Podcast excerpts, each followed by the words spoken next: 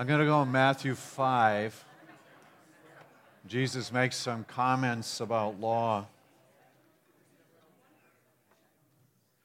When you hear of rules or law or such, there's a couple different responses. If you're out of your home for the first time, it's kind of like, I can't wait to do some things on my own. You know, and to just get out and explore life and not have all this oppression. If you're a young parent, you're suddenly coming into this understanding of when I put down laws and, and, and rules in the house, it's because I love this kid. It's not because I'm just trying to make their life miserable, even though they don't interpret it that way. And so you have this tension that says, I like my freedom, but at the same time, there's this awareness that the law laid down was really meant for my benefit. And that's kind of what we struggle with when we get into the scripture because when we think of God, if we think of Him as good and loving in every application, we have to say that His order and rule and law actually has great benefit. But if we're looking at Him as being this, this ruler who decides capriciously, this is the way I want it, like it or lump it, this is the way it is. Then it's a whole different perspective, right? When the psalmist is looking in Psalm 19 and he's thinking about creation because he's, he's talking, he gives an illustration of the sun, uh, you know, from sunrise to sunset, it just kind of goes same direction every day. Maybe more that way. Right? However, that works, east to west. Yeah. That way? Thank you. Needed some help there. Got lost for a moment. it never gets messed up, right? It, it, it, always does the same. And that kind of order and system is what our creation is bound in. But it, it really works. How many saw that? Uh, that thing that's been posted recently of a dopamine being moved in the brain. And it, it almost looks in chemical reaction like this little man carrying this huge ball of, of happiness to where it needs to get to to be used. And you're kind of going, I know that's done on a micro level, but the intricacy of it is astounding. And you realize that kind of order that's connected to our lives and everything about us. And you start saying that it just gets bigger and bigger and bigger and bigger. And you're going, what an incredible thing. If you and I come to terms and recognize that the order and system that God has put in place really does work, then there's this thirst that begins to develop in us and says, the more I can understand his system and patterns, the better off my life is. And that's kind of where the psalmist went in 19. He says, The rules of the Lord are true and righteous altogether. More to be desired are they than gold. He says, You understand the system of God, and he says, It's better than having gold in your account. He says, By them your servant is warned, and keeping them there is great reward. So let's go into Matthew 5.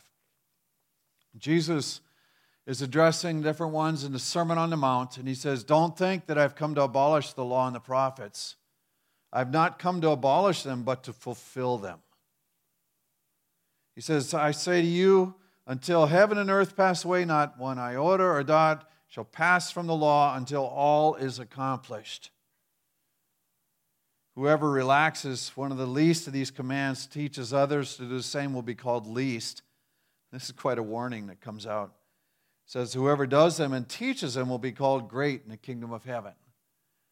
And suddenly we start to go, Well, I thought the Old Testament law was different. I thought there, and what's he saying about this fulfilling stuff? It's kind of where I want to go this morning. He says, For I tell you, unless your righteousness exceeds that of the scribes and Pharisees, you'll never enter the kingdom of heaven That is always kind of grabbed me uh oh, because those guys were very religious. And the system of what they did and how they practiced their religion was really more specific than what you and I tend to live in. And the order that they kept religiously was more than what we tend to practice. So you're going, well, how does that work? A couple passages stand out to my way of thinking. In uh, Matthew 15, Jesus quotes Isaiah and he says, what you're, what you're doing is this people honors me with their lips, but their hearts are far from it. In other words, there's lip service going out. There's, yeah, yeah, yeah, we'll do this. But it, the heart isn't into that kind of thing. You know, it's like when you when you talk to somebody and you want to do this together? Yeah, yeah, yeah, sure. Okay, and then the, the day comes and it's like, ah, you know, I'm not feeling it today. Maybe later. And you go, what? We planned on this. Well, if the heart wasn't in it, it, it just somehow comes out. The, uh, there's another passage in Matthew 23, Jesus lists a number of woes to the scribes and Pharisees, teachers of the law, and there's seven of them in that particular chapter. And um, one of them comes out this way He says, Woe to you, scribes and Pharisees, hypocrites! For you clean the outside of the cup and the plate, but inside they're full of greed and self indulgence. He says, Clean the inside. So he's going, if, if you want to, to really pay attention to, to how you're washing the dishes, make sure the inside gets dealt with. You know, the outside, the, the bottom of the plate doesn't really matter, does it? That's what I always thought, anyway. No, I'm just kidding you. Uh, you're going to be looking at my house next time, aren't you? bottom clean. No, it, but you know what it is. Uh, you know, what comes in contact with the food is more important. So, and, and he's, but he's taking that illustration, he's saying, what's inside your heart, what's inside of you is really the, the crucial part rather than just this specific law and order that shows on the outside. And the challenge then is okay, is my heart toward God and me living it out, or is it I'm kind of doing my own thing, but I'm still keeping the religion side, trying to protect both places? You know, that straddling of the fence. What Jesus does in, in Matthew 5, then, after he makes these declarations that we had read, he gives a number of illustrations and, sa- and basically says, What you understand of the law is really like a minimum standard. It, it, it isn't the fullness of what life in God is about. And he says, if you want to get specific, there's a lot more to it than what you would just say on these outward laws or these rules that were part of the Old Testament. He says, you know, you've been told, thou shalt not murder, you know, Ten Commandment. And he says, well, yeah, that's, that's true, but really, you start calling somebody a fool and insulting them, he says, you're committing murder. You're a form of it. And we, then we really start to say, whoa, you know, I, because I've done that. But he says, you want to know what real purity is? You don't live that mindset that's just caught up in, in insult, in stepping on others or getting yours or this anger response when they do something you don't like. Yeah, you didn't murder, but you, you used an expression of your anger that really was detrimental to the relationship and it harmed that person. So he says, if you really want to know what the law of purity is in the Lord, he says, you're going to have to raise the bar. It's, it, don't content yourself that you haven't killed anyone lately. He goes on and, and he, he takes that a little further, and then he, he gets into uh, the thing of, of adultery. And he says, You know, you can pride yourself in not committing adultery, but he says, if you've looked at a woman lustfully, you've committed adultery in your heart. So again, what's he doing? He's raising that bar up and saying, there's a much higher standard than just keeping out of the specific of adultery. Um, it was intriguing to me this week, you know, with the Harvey Weinstein thing, and then how many of our own group were saying, Me too. You know, and, and if anything, that, that speaks to the depravity of us as a people group, right? You know, and what's going on and what's gone on in, in our culture. And, and you know, I'm all week long I was kind of wrestling with this because, you know, it's like you feel a sorrow for the wounded, but you also know in your heart that God doesn't want people to just continue.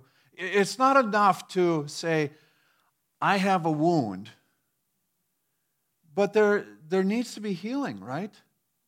And in the Lord, He can turn ashes into beauty. And so the question is how do we as a group address that and bring as a group into health for violators and violated?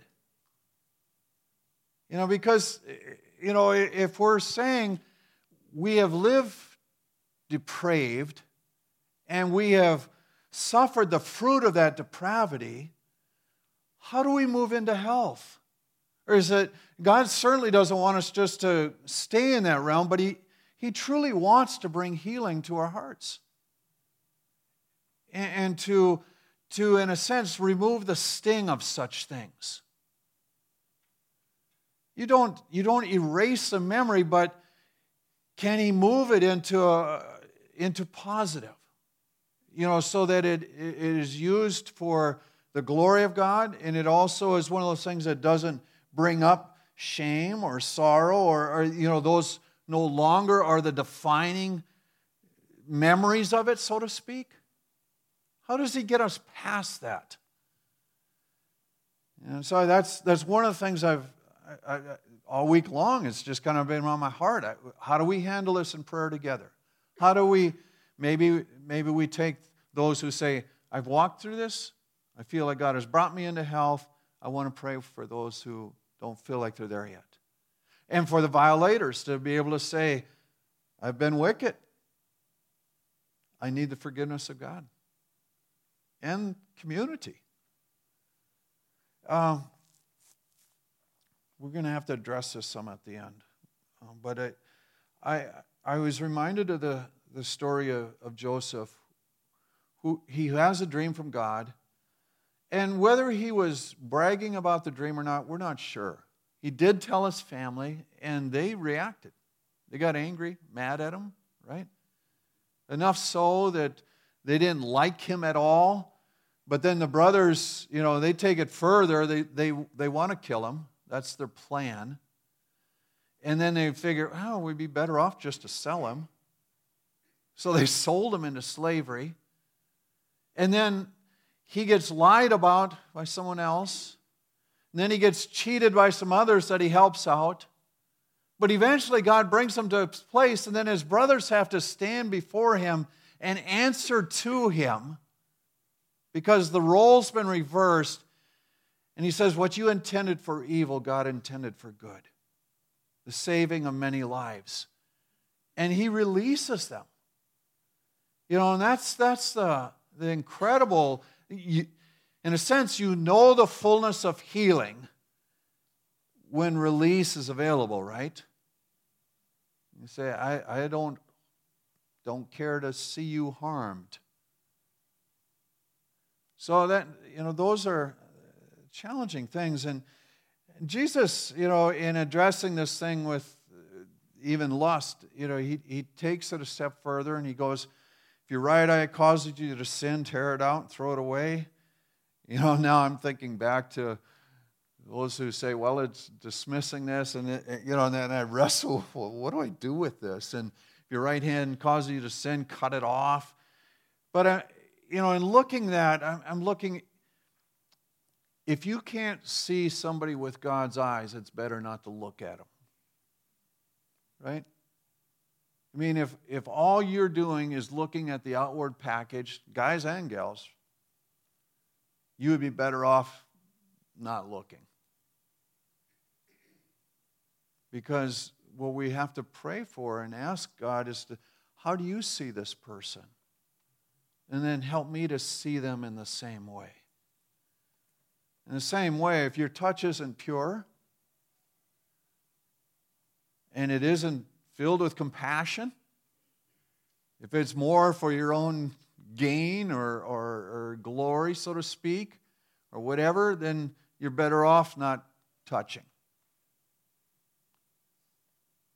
But it's, you know, he's, he's bringing us into this reality that says there is a higher standard. It doesn't matter what society is allowing us to get away with.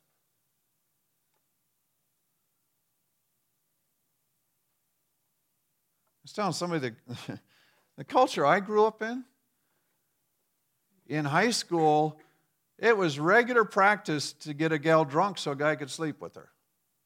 That was accepted across the board. Very little said against it. And yet you realize it brought a lot of grief. It wasn't a healthy thing by any stretch. But it's like, how do we step out of that as a people? Well, we've got to understand what God's, what purity is, and how He really sees things, and how He sees others. And then allow Him to develop that same heart within us that's willing to see others with love and compassion and not just what we can get and take and grab and seize. Well, he goes on through this chapter and he takes on things like vows. And there's some Old Testament rules, and he says, you know, just say yes or no. Don't go too far beyond that because you're just going to be stepping into sin. Uh, he says, you know, in the Old Testament, there was an eye for an eye rule, and the idea was you don't get to kill someone just because they wound you a bit.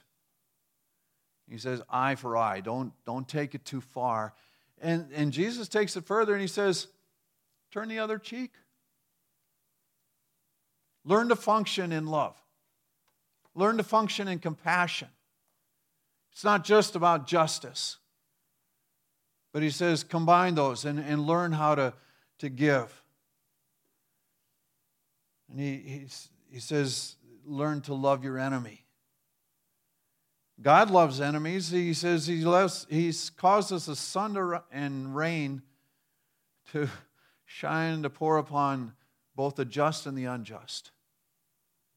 So he says, Your heavenly Father is perfect. That's, that's your target as well. Let's read the, the New Testament writers wrestled with some of these things as well. And so I'd like to pull a few other verses in Romans chapter 8 in particular, Paul's walked through a number of things. Remember, he's talked about all of us being guilty and the wages of sin being death. And he's, he's then developed how Christ is the answer. And he says, uh, The law of the Spirit of life has set you free in Christ Jesus from the law of sin and death. What Christ does in you is a transformation that sets you free from the habitual law of, of sin and death that you were a part of.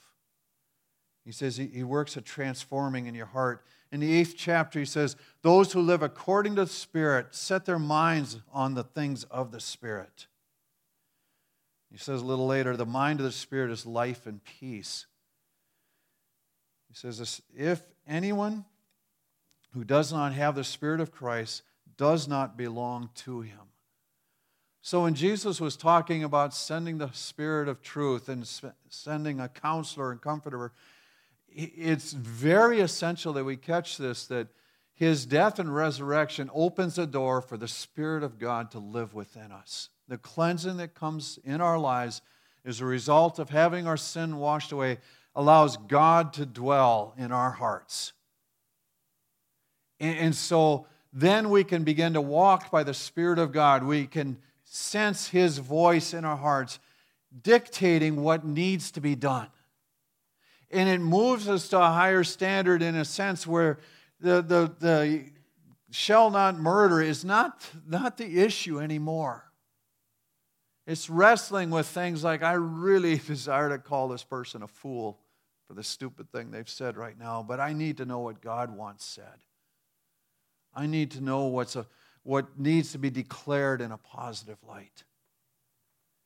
You know, if you have a gift in sarcasm and wit that's able to skewer others, if you have that verbal ability, how much better is it when God takes that and conforms it to his image so that it becomes an encouraging gift and brings words of comfort and hope. You know, you, you obviously have a verbal skill and you have a mental ability to declare things. So why not allow him to transform that thing into something that really brings well being to others? in Galatians, Paul again is, is walking through some of these things. He says, Walk by the Spirit, and you'll not gratify the desires of the flesh. For the desires of the flesh are against the Spirit, and the desires of the Spirit are against the flesh. If you are led by the Spirit, you're not under law. So he says essentially, you're living a standard that goes way above the law. You're not going to have to worry about the the top 10, so to speak. You're going to be practicing at a level that goes beyond that.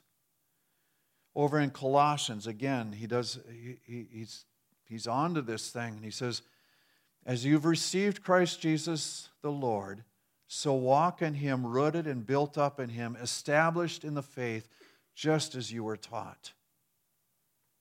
See to it that no one takes you captive by philosophy and empty deceit human tradition, and elemental things of the world, not according to Christ. For in him the whole fullness of deity dwells bodily. He says those outward rules and ideas, they've got a, a form of stuff, but they don't really get it done. Here's a um, incredible thing. A little bit later in this same chapter, he says, Let no one pass judgment on you in questions of food and drink, with regard to festival or new moon or Sabbath. These are a shadow of things to come, but the substance belongs to Christ. This is a couple weeks ago, somebody had used this in a, a service that I was sitting in, and, and it just it grabbed me. And I was thinking, you know, the, the whole thing of Sabbath, I guess there's a tension in me because we're Sunday worshipers, right? And I, I want to know that, that I'm not violating the, the things of God by that. And, and I, I feel like I have a strong biblical case for what we're doing in practice. But, you know, it's still something you have to wrestle with. But one of the verses that really is anchor to this is that if you want to discover true rest, it's going to be found in Christ. It isn't going to be found in your daily ritual. It's not going to be found in Sunday. It's not going to be found in Saturday. True rest in the Lord is going to be found in Him, in the peace that He brings into your life. Now, there's, there's benefit to system together and meeting. You know, if if you try to just wander off and do Christianity on your own, you're, you're violating what God has called you to in community. And you need to know that. That there are, are aspects of your growth and health in the Lord that will not take place if you're just trying to do it on your own. You're not going to get that on Mount Marquette. You're not going to get it on Hogsback. You're not going to get it on Sugarloaf or wherever you wander off. There are benefits to all those places, but there are, there's an aspect of community life that God calls us to, and you will not escape the health that's meant for you apart from community. That said, we get really tied into our rules and our systems and our days, so to speak. Yet Paul's making a declaration in this moment, and he's saying, You want to understand real Sabbath, real rest? It's in Christ.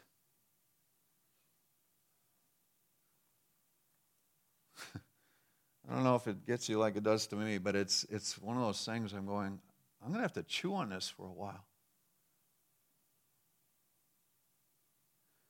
I understand in my mind that anything temporal does not have the power of the eternal. So, our day system and all of that, it is not going to have the significance of what's eternal. Just doesn't. So, when I look at what is real rest in the Lord, it's got to have an eternal dynamic.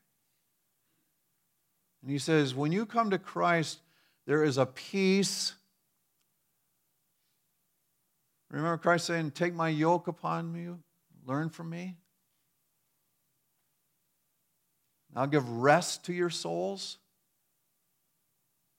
See, as you embrace what Christ has for you, and there is a measure of rest and peace that far exceeds anything you'll discover on a day off. A couple last verses. Following in that Colossians passage. Set your minds on things that are above, not on things that are on earth. For you've died and your life is hidden in Christ. And in Colossians 3 6, 5 and 6, put to death, therefore, what is earthly in you. Says, You once walked in these things in the seventh verse. But in, the eight, in 9 and 10, it says, You have put off the old self with its practices and put on the new self, which is being renewed in knowledge after the image of its creator. That's what we've stepped into. That's what we're wanting to walk in. And so, even though we acknowledge, yeah, there's some rules out there, and, and they were valuable getting us started, but they're, you know, to really embrace what a walk of the Spirit is about is going to be listening to the voice of the Lord on a daily basis, and it is going to lead us into behavior that far exceeds just that minimum standard. Praise to the Lord. I'm going to pray for a blessing upon you. We're going to continue with worship, and I'm just going to encourage you to participate in prayer together. Blessing rests on these your people. May they know the fullness of life that you've called them to. May they discover with joy what your rule and order truly is about, your system, your law pray too that as they go into the community that you give them words of life to speak over others. They will bring healing where they go. Enable them to carry out the supernatural. Gift them with workings of your kingdom. You lifted up and exalted our Lord, we pray. We love you this day.